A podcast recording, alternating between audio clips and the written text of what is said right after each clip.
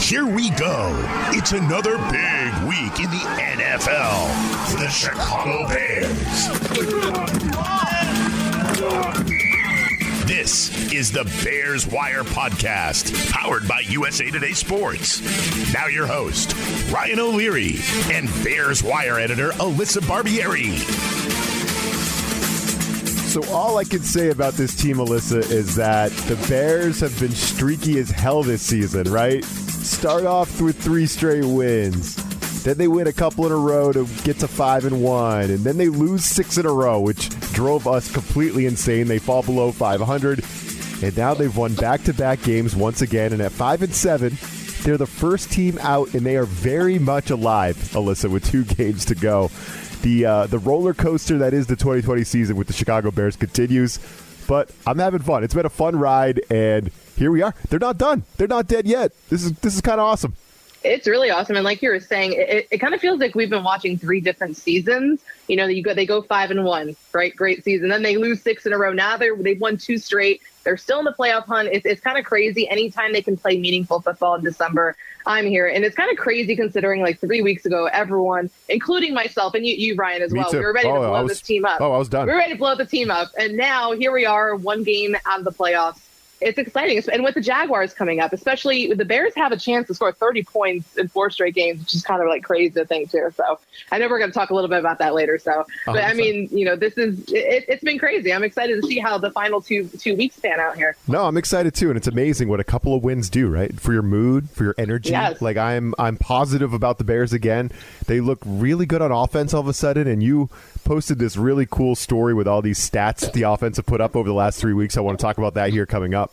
We just talked about how the Bears are very much alive, and I saw on the Bears Wire that their percentages is I think they're around like a forty percent chance. Technically, it's thirty six percent or whatever to make the playoffs. The analytic machines, but when you just look at what has to happen for them to get in, now obviously they have to win out. We just we got to get to nine and seven. That's that's pretty obvious.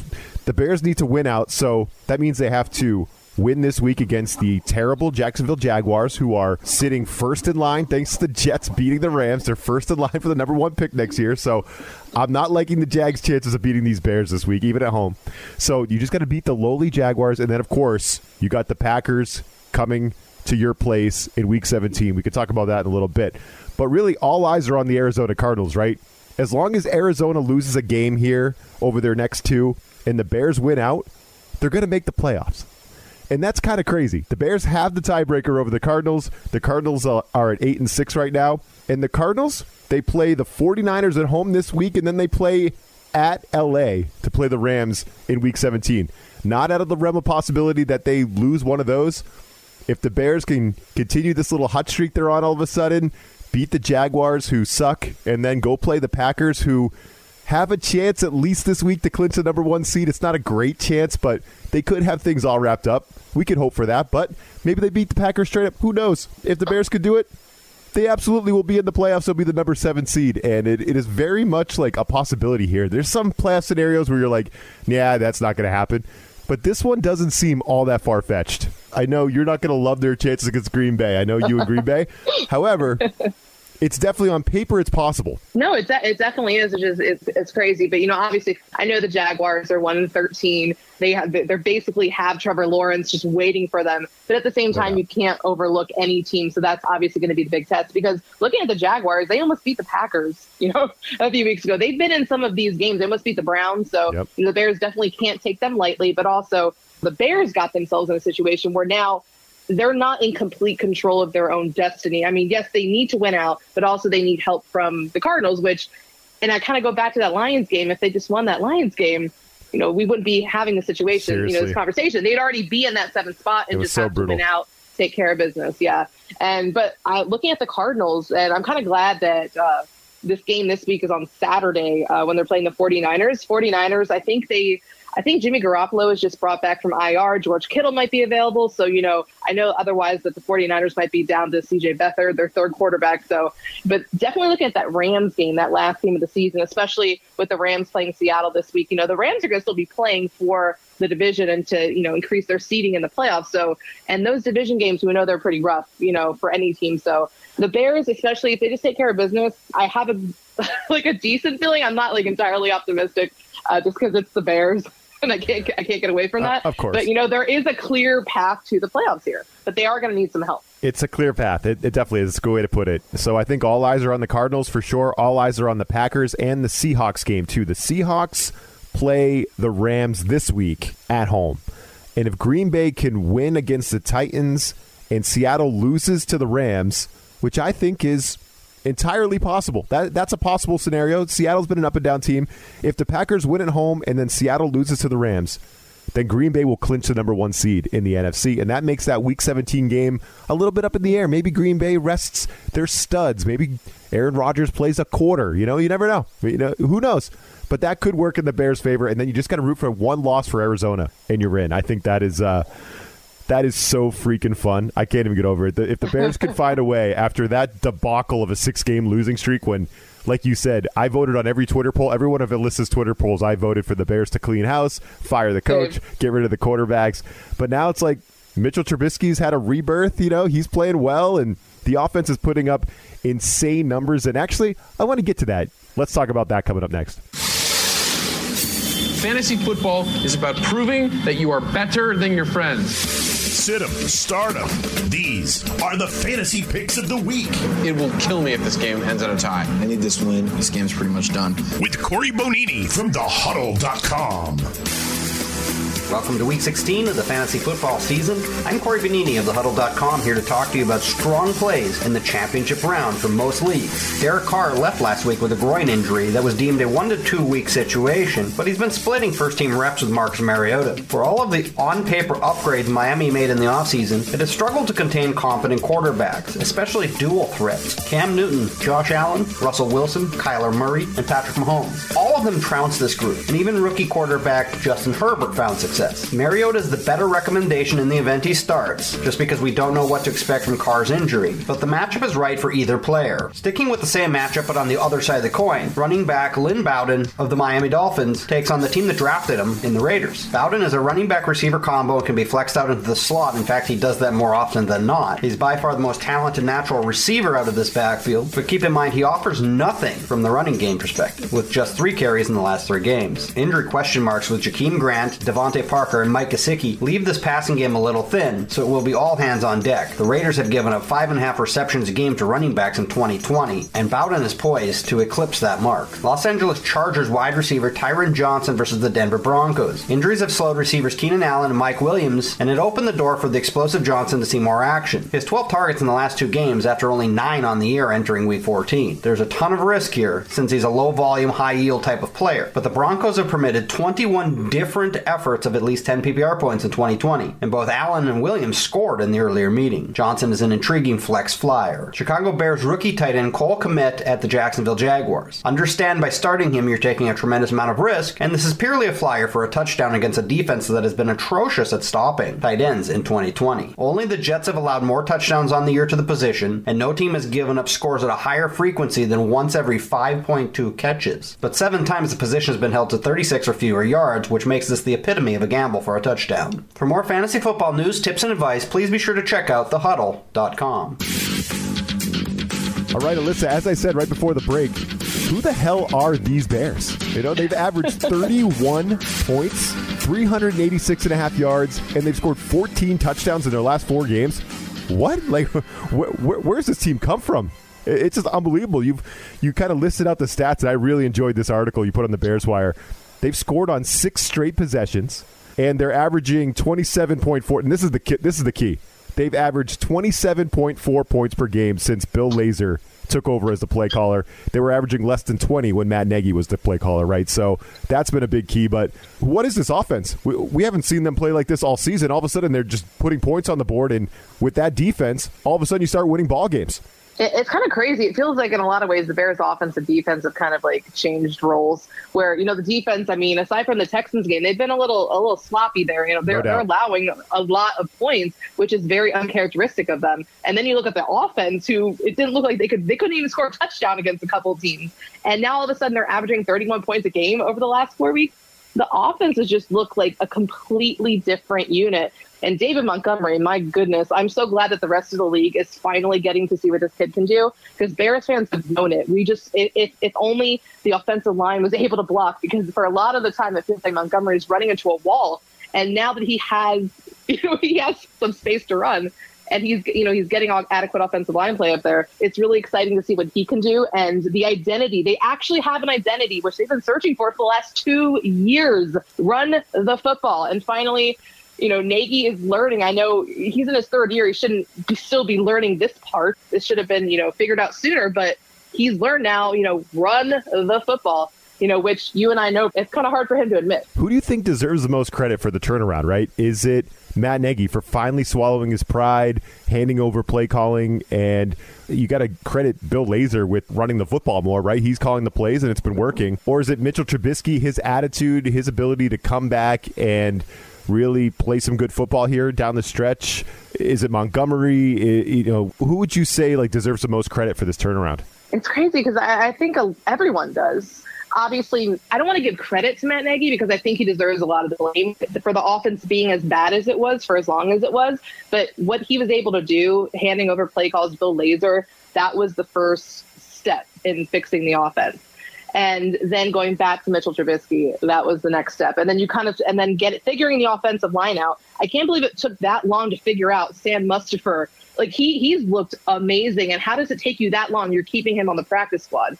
So you know, he like it's been kind of piece by piece, and w- which is exactly what it should be because this isn't just one guy that makes or breaks the offense; it's everybody. But Matt Nagy should have figured it out sooner. So I don't really want to give him credit, but I think it definitely started with him finally admitting fault. You know, and, and handing over play calling to Bill Lazor, which was very difficult to do, and then kind of swallowing his pride, even though I don't think he did because he kind of used Nick Foles' injury as an excuse but then going back to Trubisky and everything just kind of like working out as the weeks have progressed. This week, after the Pro Bowl comes out, Alyssa, this is the uh, Pro Bowl snub week, right? This is the the time for everyone to get on social media and bitch about not making the Pro Bowl or fans to say, "Oh, these players should have made it." Every single team has a gripe. And uh, I think the Bears definitely have some gripes. We uh, we talked about Allen Robinson last week. He doesn't end up making the Pro Bowl. The Bears have two players that make it. It was linebacker Khalil Mack, obviously, and who? Cordarrelle Patterson. Oh man, my guy Cordarrelle Patterson. Oh my gosh, he he's just a jack of all trades. That guy, he can do it all. Uh, but there were definitely some snubs for the Bears, especially on that defensive side of the ball. I think some of your favorite players, Alyssa, on the defense didn't make it. Like you know Kyle Fuller, some some players you've been talking about all year. Who do you think were the biggest snubs? Obviously, I'm pretty disappointed that Allen Robinson didn't make it. Who tops your list on Bears snubs for the Pro Bowl? Roquan Smith is at the very top of that list. He like of all of the snubs, because I understand kind of Allen Robinson, which I'll talk about in a minute, but Roquan Smith being left out of the Pro Bowl because he hasn't only been having a Pro Bowl year, he's been having an all pro year. Mm. And I just feel like what he's been able to accomplish in his third year, he he's at the top, the top five in total tackles. I think he's second in solo tackles, tackles for loss. What he's been able to do for this defense he looks like the future at linebacker for the Bears. And you know, I, you know, normally with Pro Bowl, you know, people are like, "Oh, does it really matter?" But for Roquan, it does because for him and his contract, he has. If he makes the Pro Bowl, he gets an extra three million. So it's affecting him monetarily. You know, so yeah, like he's losing a lot money of these guys. Well. Yeah, the incentive piece is really interesting. It is. Yeah. And this year, with the game actually not being a game and it being like a video game, it's like a Madden video game, right? This year. So eh, I feel like players actually want it more this year because they don't have to like pretend they're injured and opt out of it like everybody does. like nobody really wants to play in the football game. So I think the fact that it's not a physical actual game this year, it's actually more important to people, and people are actually more upset over the Pro Bowl this year than than ever before. It's been kind of fun. Yeah, definitely. And you, know, you mentioned Allen Robinson, and I know that the NFC is just you know loaded at the receiver position. But you look at what Allen Robinson's been able to do uh, the last couple of years, even back to back thousand yard seasons. But what he's been able, the his circumstance is the top thing. Because you look at some of the top receivers and the quarterbacks that are throwing to them. You look at Allen Robinson, who's had 1,000 yard seasons with Mitchell Trubisky and Nick Foles, and what he's been able to do when every team is keying in on him because they know that the quarterback's going to him with the ball. What he's been able to do, I like. It's what is Robinson? What's it going to take for Robinson to kind of get that respect going? You know, whether it's next year if he goes to a different team with a good quarterback, you're going to finally see him start to get that recognition. So that was frustrating. And one that I, I thought you could make a case for. You could have made a case for Cairo Santos to get in at kicker. Not for the, kicker. NFC. Come Like, on, what- no kicker talk. Alyssa. I know, you know my really. rule. He, I am the kicker, man. I'm telling you, Cairo Santos has been on a tear. He's missed two. His his percentage is like 92. He's completed his field goals, and I think I think Younghoe Koo made it for Atlanta, but you know it's not. And I, I know he's kicked a lot of 50 yarders, but you know I wouldn't have been surprised if Cairo Santos made it a kicker, especially considering you know the history that the Bears have with kickers here over the last few years. the Bears, they got to beat the Jags, right? I mean, we're having fun with this playoff talk. They're still alive, and there's a path, and we're on our way to a meaningful Week 17. But they got to beat the Jags. So let's get into the point spread and the matchup. And could the Bears lose to this Jaguars team? No, there's no way, right? No way. Let's talk about that coming up next. It's that time again for the line of the week. The inside track to the favorites, the underdogs, and the over-unders. I think I want my money back. Now, here are Jeff Clark and Eston McLaren from USA Today's Sportsbook Wire. Hello, I'm Esther McLaren of Bet Slippin' Podcast and SportsbookWire.com. It's week 16 of the NFL, and I'm joined again by Jeff Clark, my colleague. We're breaking down the Sunday night football game between the Tennessee Titans and Green Bay Packers. The Packers are three and a half point home favorites at Lambeau, minus 105 odds. The Titans on the road, plus three and a half point underdogs, minus 115 odds. Big game for both teams. Playoff implications all over the board here. Packers trying to hold on to the number one seed in the NFC. I'm on them to win by at least four points. Jeff, I think Matt LaFleur just gets his revenge against Tennessee Titans. Even though things worked out pretty well for him, He's, he can't be too angry at them. Yeah, I'm definitely sweating the Matt LaFleur uh, revenge game. To me, it's a toss up with the offenses. It's a bit of a toss up with the defense. I'm willing to concede Green Bay is a little bit better on the defensive end or more reliable. Uh, but the game just means more to the Tennessee Titans. Um, they haven't locked up anything, not the AFC South, not an AFC wild card, whereas Green Bay has the NFC North all tucked away and could be looking ahead to the playoffs or just wanting to rest up, not giving a full effort. Uh, give me the three plus the hook with the Titans. All right, as we've been talking about, the Bears are on fire. They've won two straight games. Doesn't seem like a lot, Alyssa, but for the, the roller coaster the Bears have been on this year, it is a lot. It's a great, it's a nice little streak they're on right now, and they got to keep it rolling. The Jags have lost 13 in a row. They won their first game of the year, and they haven't won since. Uh, they just gave up 40 points to the Ravens. Game before, they gave up 31 to the Titans. Here's what I want to see from the Bears. I want to see them just continue this trend they have about just coming out hot, right? They've scored 20 plus points in the first half in three straight games. I think if you can put 20 points on the board on the Jags in the first half, the game might be over at that point. I think the worst case scenario is if you, you know, you, the offense struggles or kind of like what we saw with the Steelers against the Bengals, right? If you just punt the ball a bunch in the first half and you can't score and now it's a close game going into the second half, that's when things get nutty.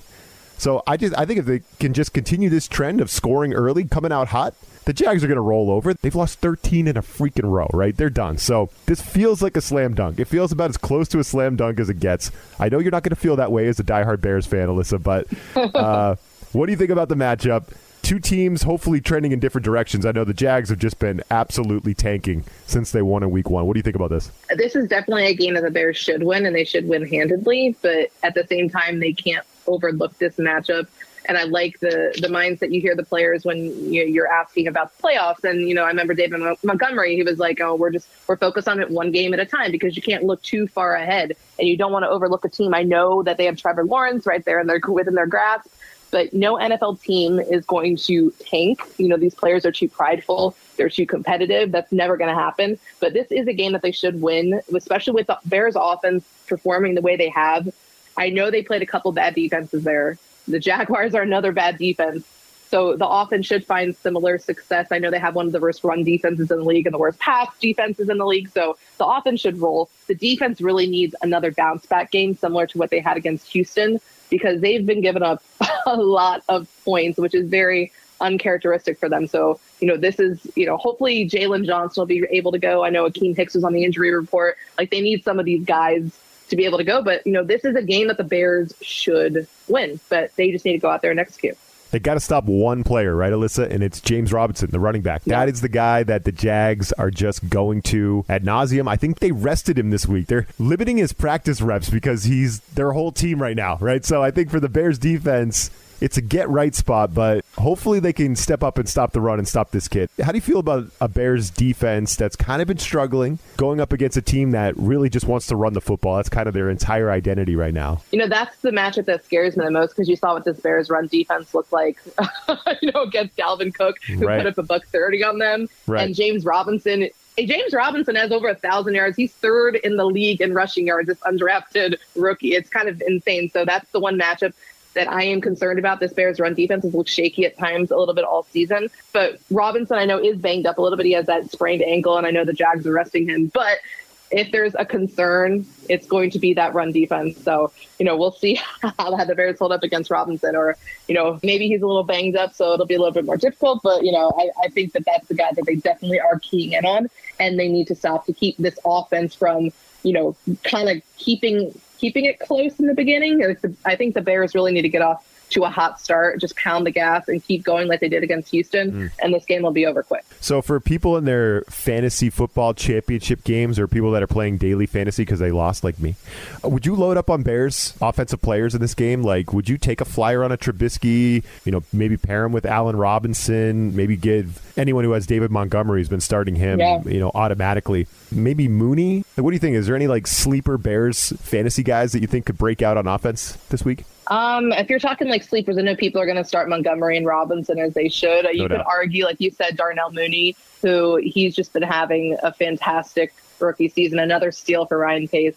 And I mean, I guess you could say Mitchell Trubisky's a sleeper. This is a, a this is a favorable matchup for this Bears offense, and this is a game where you know Trubisky could go off. So you know, I would say probably if we're going to stick with offense, the sleepers, I would say Trubisky and Mooney would probably be at the top. I, I wouldn't count out. It just I keep going back to Cole Kmet. The Bears have been looking to get him involved a lot more. Um, you know, he only had two receptions last week, but he he was on the field every single play. Like they want to get him involved. This is a game that feels like Cole Kmet could definitely go off. So I like it. I, no, I like him. I think that's a great. I, th- I think that's a great pick. Yeah, I like him. I like Mooney. I like uh, Trubisky. These are all guys. If you're playing daily fantasy, that'll be super cheap and maybe profitable against the freaking terrible Jaguars, who are now worse than the Jets somehow. crazy, crazy, crazy. world we're in, Ryan. Yeah. That's 2020 at its finest, isn't Who, it? who can pick these games? Who can pick these games? Right? Rams lose to the Jets and the Steelers lose to the Bengals. What? Nah, I can't. So I obviously no game is a layup. I, I agree with you. The players are not going to try to lose out there. The Jaguars are going to be trying to win. You can raise an eyebrow at the coaches sometimes. Some of the decisions they make, the calls they make, the situations they put the players in. Sometimes a little questionable. I think the Jets have been very questionable in some games, but the players are going to play to win, and hopefully the Bears can take care of business. What a gift it would be if the Bears were right there, still in the playoff hunt next week, a chance to get in, and hopefully Green They Bay has to it all beat the locked up. Packers. Yeah, but and they'd have to beat the Packers to get there. Can you imagine that too? Like what, especially considering that first matchup, if they win and you know obviously Green Bay wins, the Bears have to beat the Packers to get, and say the Cardinals lose one of these games because they do play Saturday, so there's a chance Yeah, that yeah. you know. So, so, so the, the Bears would have to beat the Packers to get in the playoffs. Like that would just, you know, you you know what I'm gonna I'm gonna be curled up in the fetal position, right? You know, anytime I'm watching the Packers, that's just what I do. Yeah, even if it's Jordan Love out there playing quarterback for the Packers Yeah. and they have it all wrapped up, you're still gonna be uh, you're still gonna be sweating that thing out. What a gift! The Bears are in it. I love it. Uh, Alyssa, have a great Christmas. All right. You too, Ryan. Happy holidays. This USA Today Sports Podcast has been presented by USA Today's Sports Media Group and is available in your favorite podcast store. Make sure to subscribe for weekly updates, the latest fantasy picks from Corey Bonini, and the Huddle Podcast, Inside the Weekly Line with Sportsbook Wire's Jeff Clark and Eston McLaren, and the Bet Slippin' Podcast. We'll see you again next week.